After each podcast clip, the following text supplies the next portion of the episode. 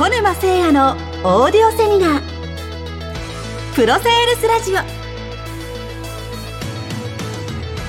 この番組は一般社団法人プロセールス協会がお送りします。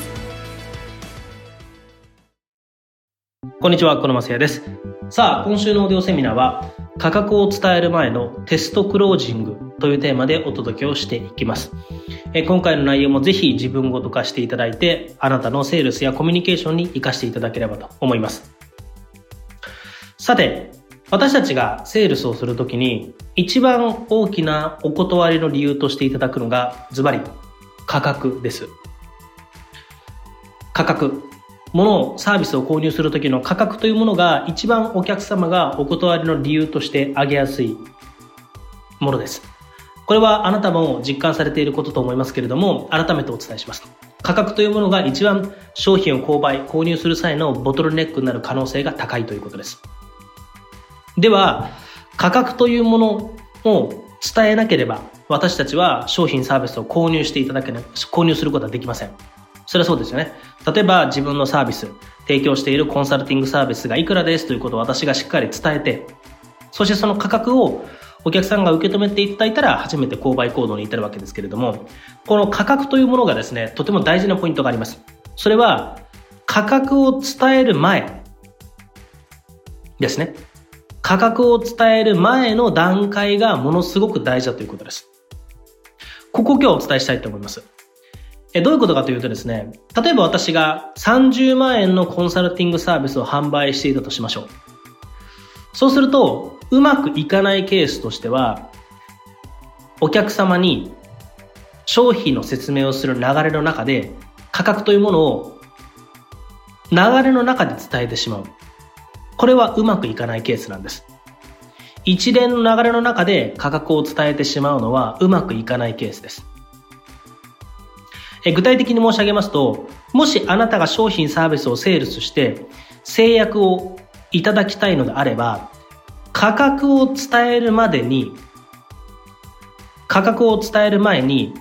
価格以外のお断りの理由をすべて対応しておく。これがものすごい大事です。もう一度言います。あなたが自分の商品サービスを販売したいのであれば、価格を伝える前に商品の価格以外の断る理由を全て対処対応しておく。これが大事なんですね。そして、その対処対応した上で、私はどういうふうにしてるかというと、これがまさにテストクロージングなんですが、価格を伝える前の段階で全て対処対応した上で、では、あの、〇〇さんと、ここまで聞いてみて、このプログラム、やってみたいと思われますか？こういうふうに聞くんですね。そうすると、ここでやってみたいというふうにおっしゃった方に対して、ありがとうございますと。え、ここまででご不安な点とかご不明点ございますか？まあ、こういうふうに聞きます。そうすると、価格を聞く前の段階で、不安な点、ご質問、これを全て受け止めることができるんですね。ですから、価格を伝える前には必ずワンクッションを置いて、今の私のを参考にしていただいて、テストクロージングを入れていただきたいんです。これをするだけで制約率というのは大きく変わります。なぜか。価格以外のお断りをする理由というものを徹底的に対応してるからです。ぜひこれを意識していただきたいと思います。で、これができてくると、価格のお断り文句に対してのみ対応すればいいという形になるので、これは非常にセールスというのが制約するのが楽になるということです。もちろん、ここまででご不安なんてありませんかということで、本当は不安に思っているけれども、本当は不安に思っているけれども、お客様は口に出さないケースはもちろんあります。それはそれまでの話の流れとか、お客さんとの信頼関係、ラポールの築き方の構築度合いとか、まあ、いろんな理由がありますけれども、本心を語っていただかない場合はあります。ただそれはまたちょっと別のスキルが必要なので、ここでは今回は割愛してまた別の機会にお伝えできればと思います。あくまでも今回伝えたいのは、価格を伝える前に、ここまでの話を聞いて、それでもやってみたいと思いますか？という意思決定ですね。まあこれテストクロージングと言いますけども、テストクロージングをする。そして不安な点とかご質問があるかどうかというのをこの価格を伝える前の段階で、すべてイエスを取っておく。これがものすごい大事です。そうするとあとは、いよいよ価格を伝えるのみとなるので、価格を伝えて、あとはお客様の意思決定を仰ぐと。まあこういうことになるわけですね。ですからあなたもぜひ意識していただきたいのは、今日からは価格を伝える前のテストクロージングをいかに取っていくか、いかにイエスを取っていくかということをですね、意識してください。でお客様も自分の言葉でイエスを言ったことに対してはノーと言いにくいんですね。なぜかというと、一回イエスを取って心理的合意を得ているので、お客様自身もですね、その後のノーというのが言いにくいんですよ。だからこそしっかりと価格を伝える前にテストクロージングをして、ここでイエスを取っておくことで、あとは価格のみと。お客さん自身も自分の言葉でそういうふうに言ってるわけですね。